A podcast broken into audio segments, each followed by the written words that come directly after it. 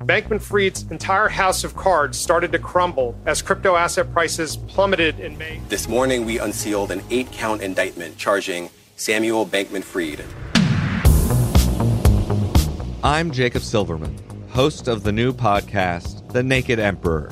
I'm going to explain how Sam Bankman-Fried built and destroyed a multi-billion-dollar crypto empire. Available now on CBC Listen and everywhere you get your podcasts. This is a CBC podcast. It's February 2020. Carrie wakes up to a world blanketed in white. Freezing temperatures and thick snowfall have forced businesses and schools to close. But Carrie is still off work and rarely leaves the house anyway, coping with anxiety, nightmares, and sleeplessness. It's been nearly 2 years since she first reported to police that she was abducted and raped. Carrie's story has made national headlines. She's taken the police to court over the investigation of her case. She also has civil legal actions pending. Carrie says, despite everything, it has felt like 2 years of waiting. But this day turns out to be different. Carrie learns there's a big development in her case. And so I got the call on February 13th. They call to say the night before they arrested this person who I have no idea who he is. Halifax Regional Police have charged a 33-year-old man. So it's now official that he's been charged. Originally, he was charged with forcible confinement and sexual assault. And then after the charges were filed in court and they were read out loud, they added the third charge of administering a noxious substance. And again, I was left with a whole lot of questions and they won't answer me. They've tight-lipped everything since I came to the media. And when I got the phone call from the Crown, I asked her, well, what about everybody else? Why has no one else been arrested? When Halifax Regional Police released details of the arrest to media, they did not name the man publicly. Investigators have not laid charges against anyone else. I'm Maggie Rahr, and this is Carrie Lowe Versus. Episode 4, Charged.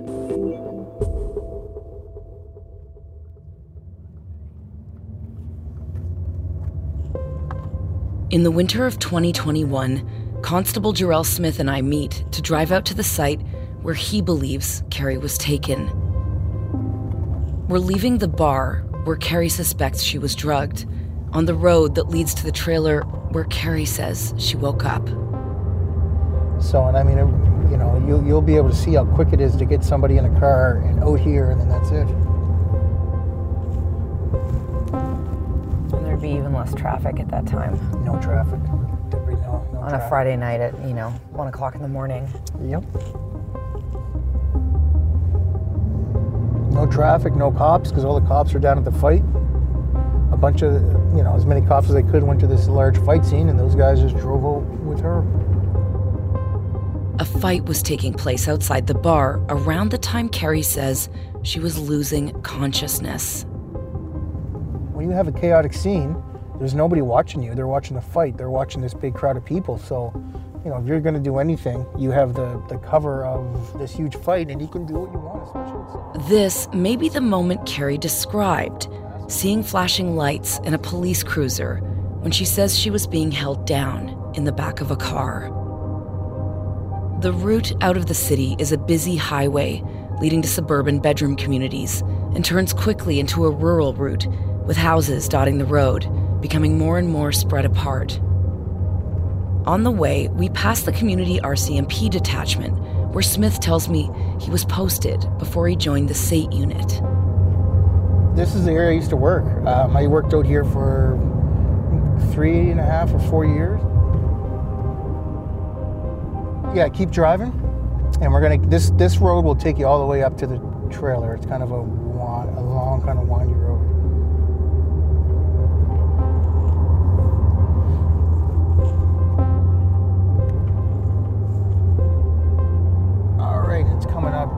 just okay.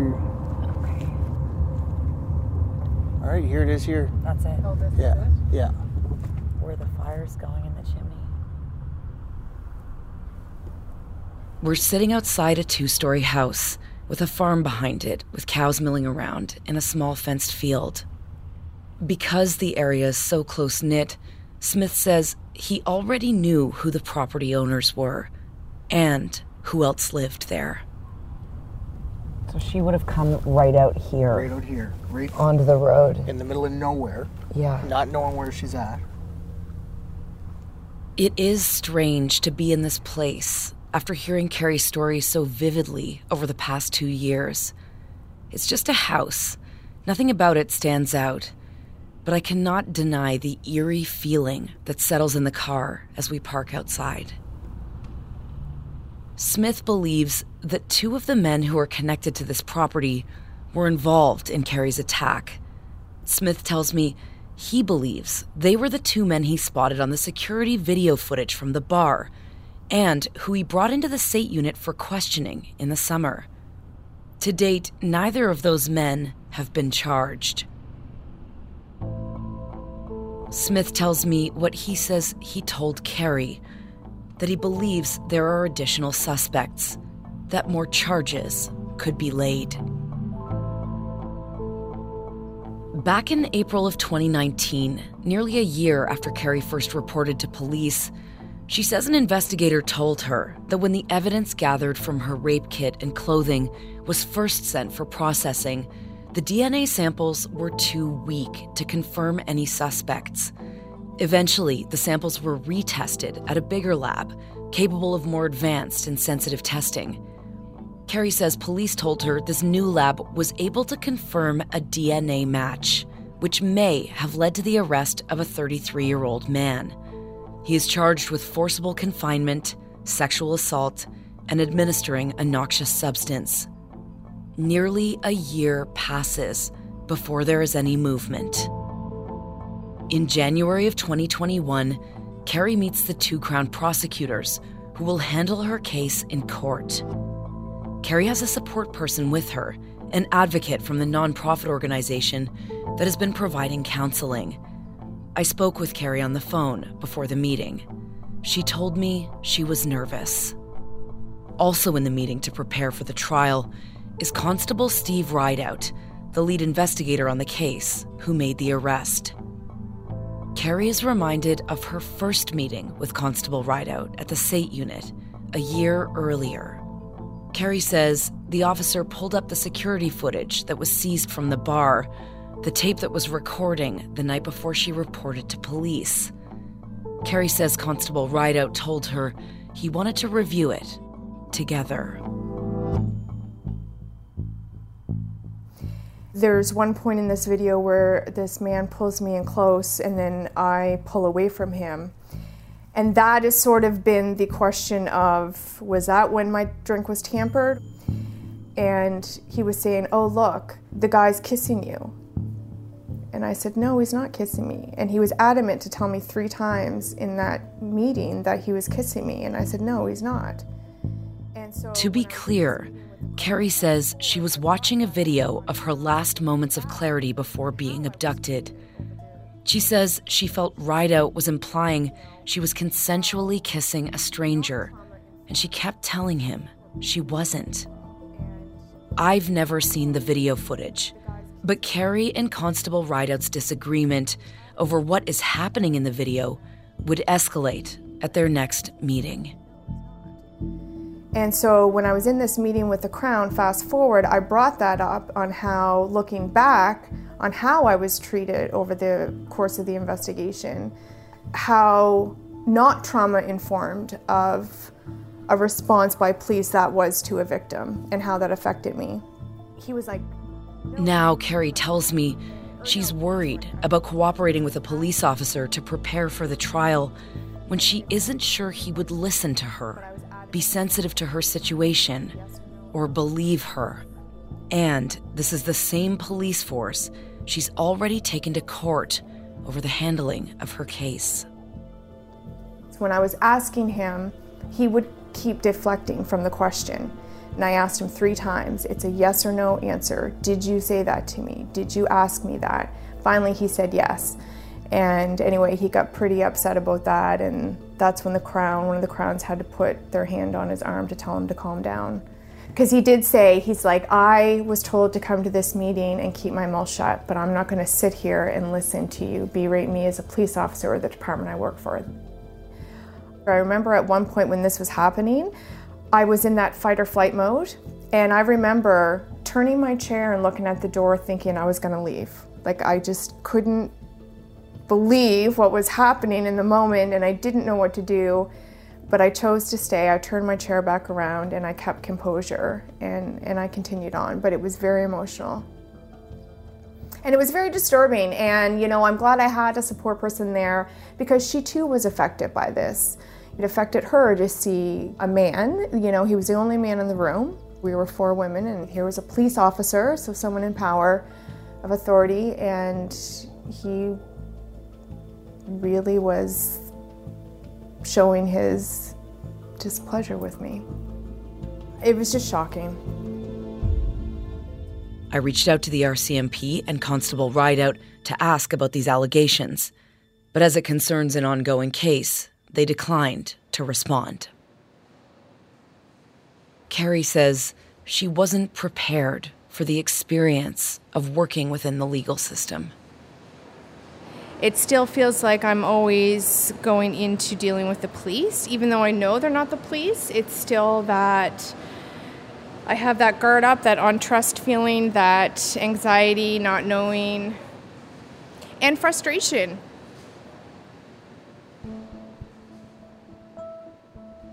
Sunny Marriner says none of what Carrie is describing comes as a surprise to her.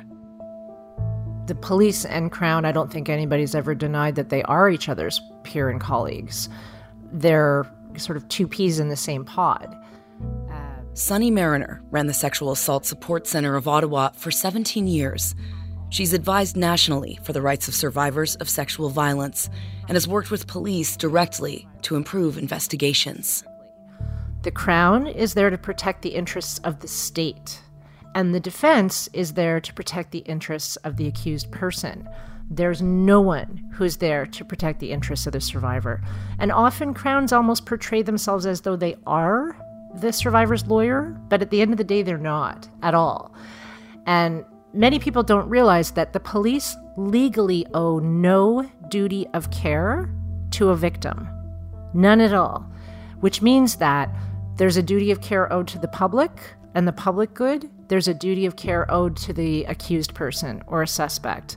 Again, no one owes any duty of care to the victim, including the Crown. When you have a system that's arranged like that, is it any surprise that the people that come out of it feeling most mangled or most traumatized are the survivors themselves, the people that experience the harm? Carrie decides to raise her concerns about Constable Rideout to his supervisor to tell him about what happened in the meeting with the Crown. And I did talk to him about what had happened. He did apologize, but his response was that I needed to understand that police officers sometimes get emotionally attached to some cases, and therefore I should be more understanding in his reaction. And that's when I broke down and I started to cry on the phone. And I told him and I said, you know, what about my emotions and my feelings and what I've been going through?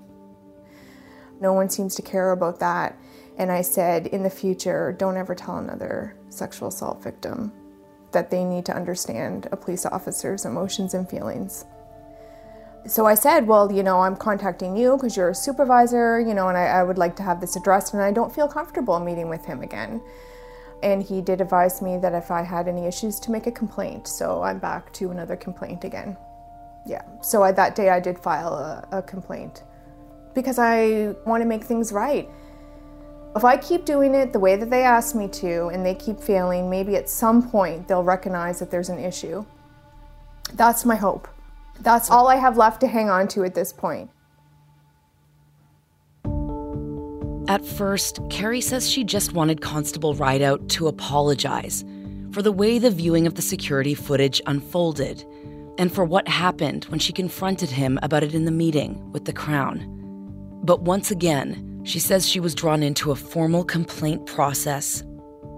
In the document, Carrie stated that, aside from an apology, she would like to ensure Constable Rideout receives trauma-informed training, and, if he already has, that he be retrained because she, quote, does not want Constable Rideout to treat other victims how he treated her.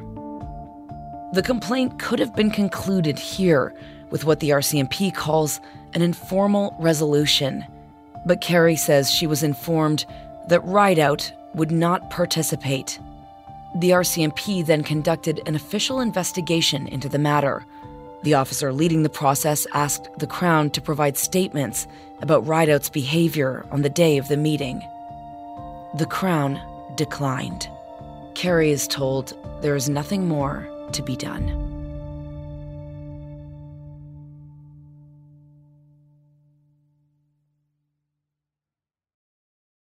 I've reported other people's stories for a long time, confronting people in power.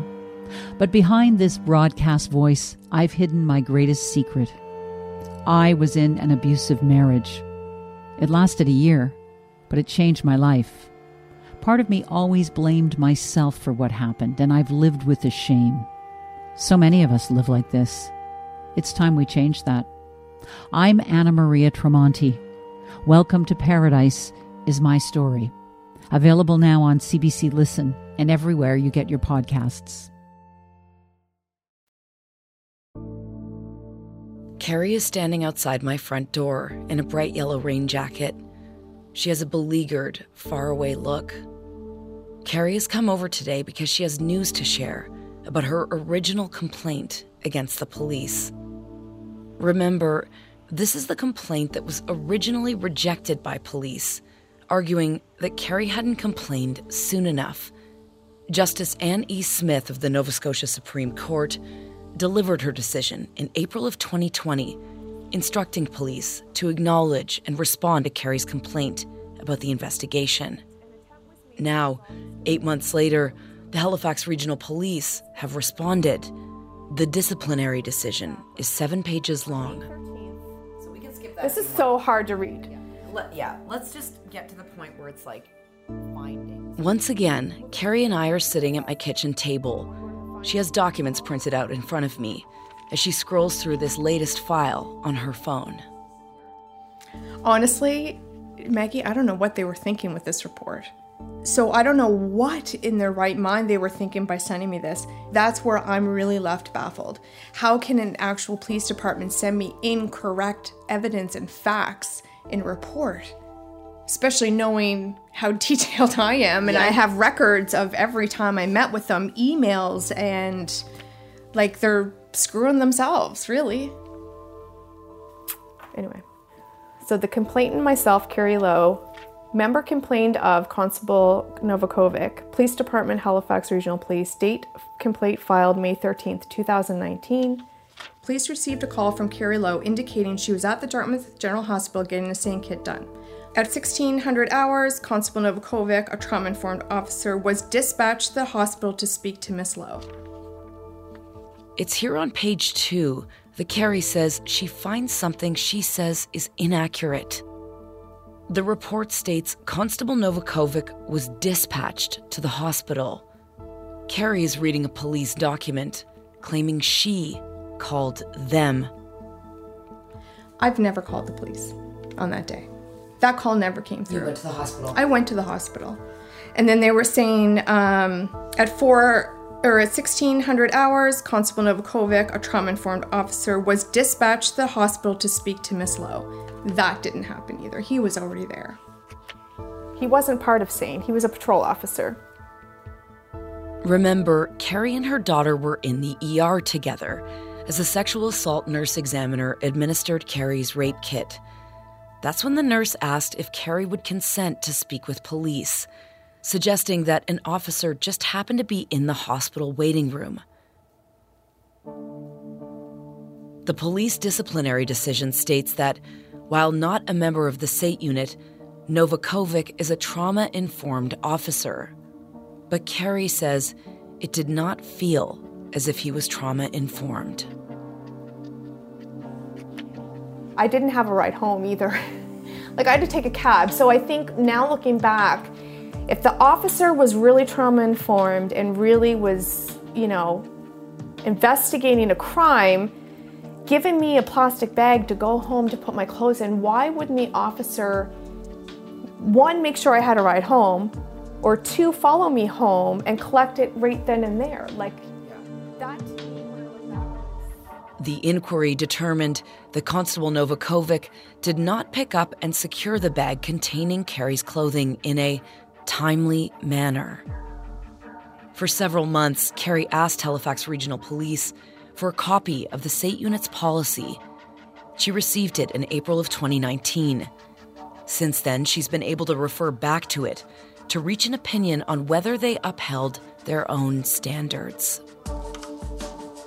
He didn't follow Halifax Regional Police's investigating sexual assault policy. He did not say, I'm a trauma-informed officer.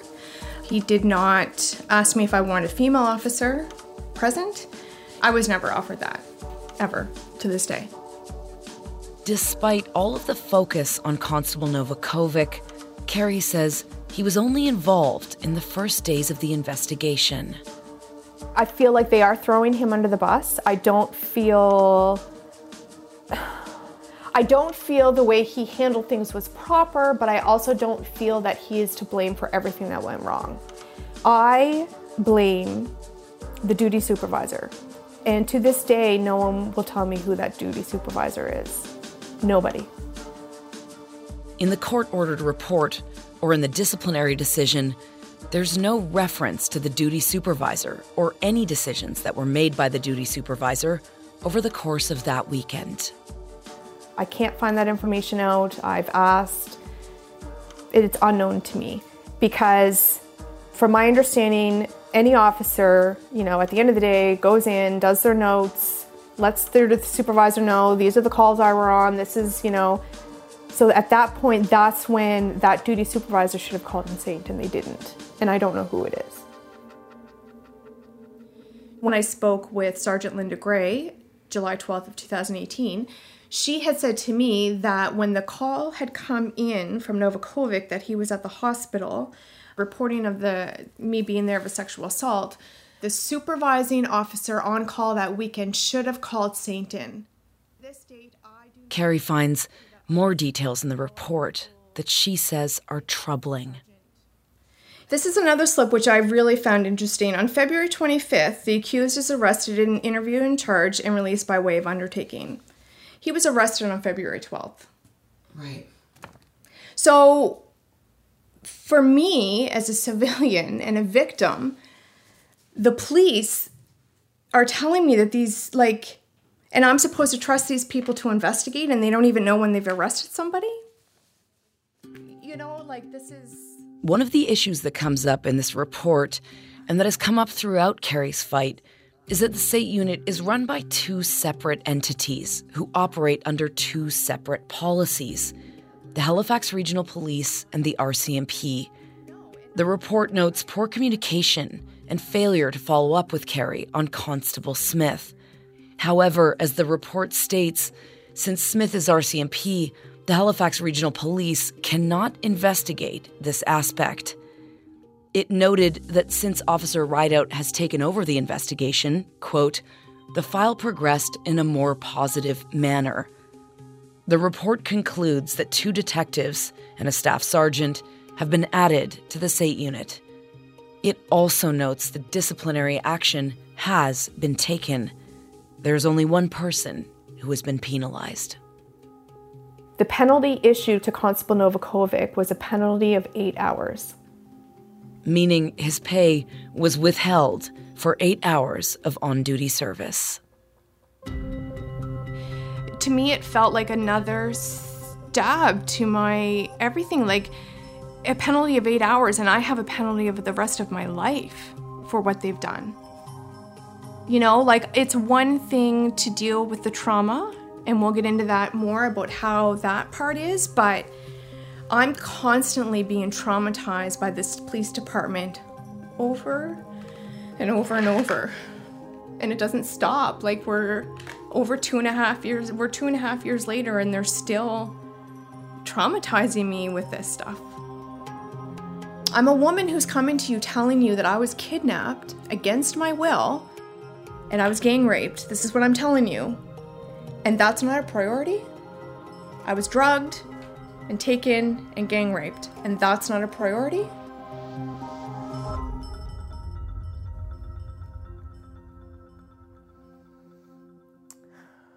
Carrie's been expecting a call with an update on the upcoming trial. Do you mind if I call Victim Services right quick? Yeah, go for it. Because she left a message last week, and I called her back, and she had an update on the files.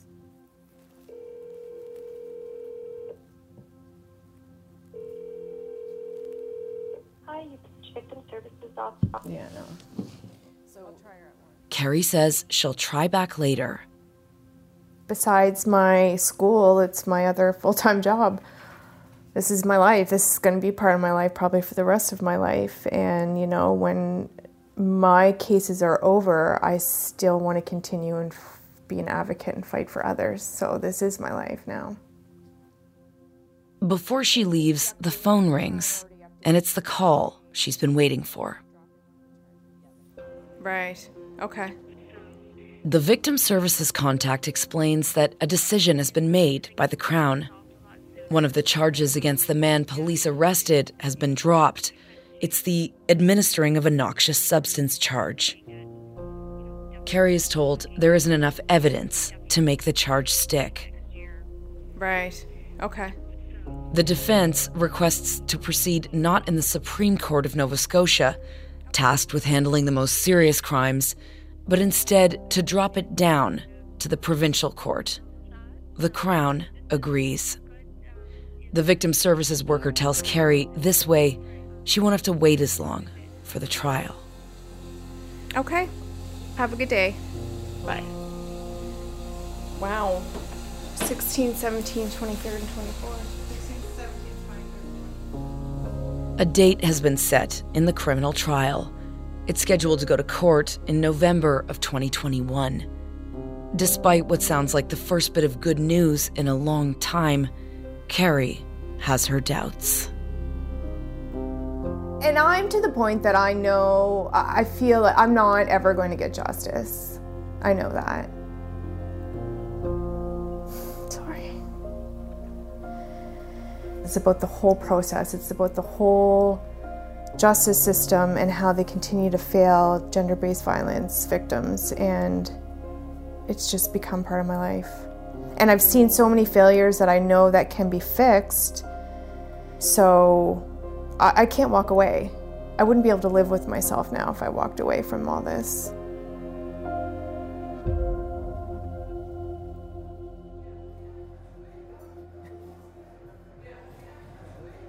Just a few weeks after sitting in my kitchen, Carrie and I meet at a cafe in North End, Halifax.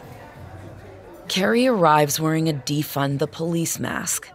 Funnily enough, we're waiting to meet police officer Jarrell Smith. He has promised to stand alongside Carrie in her fight against police to find out what really happened during the investigation, even if that means testifying in court to support her. Smith arrives and they greet each other warmly. Where it will be. Exactly. And, so maybe someday he'll come on board.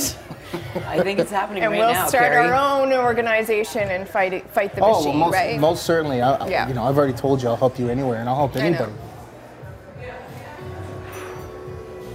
Sorry. It's not necessarily tears of upset. It's tears of just gratitude, really.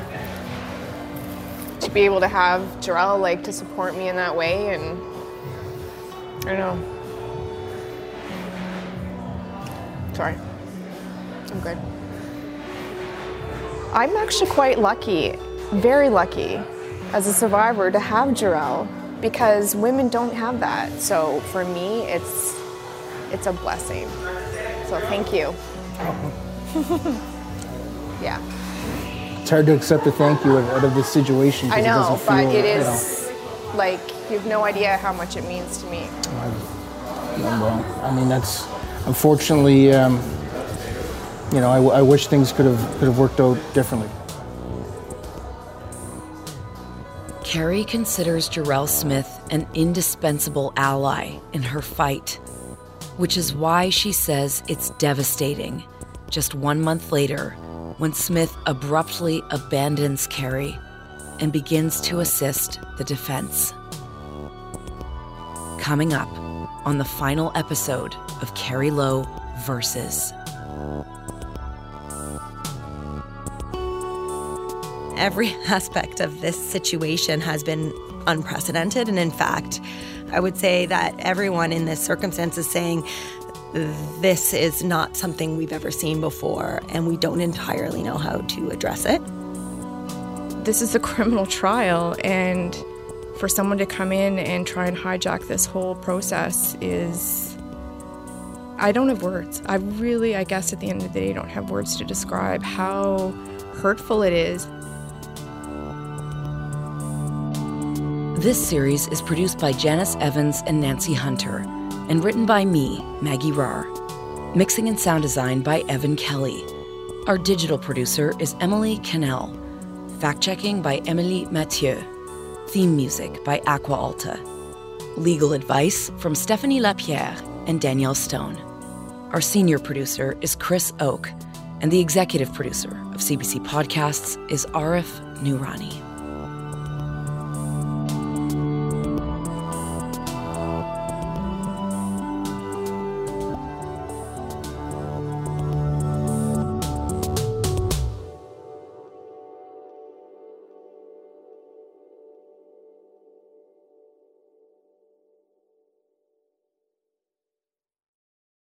For more CBC podcasts, go to cbc.ca/podcasts.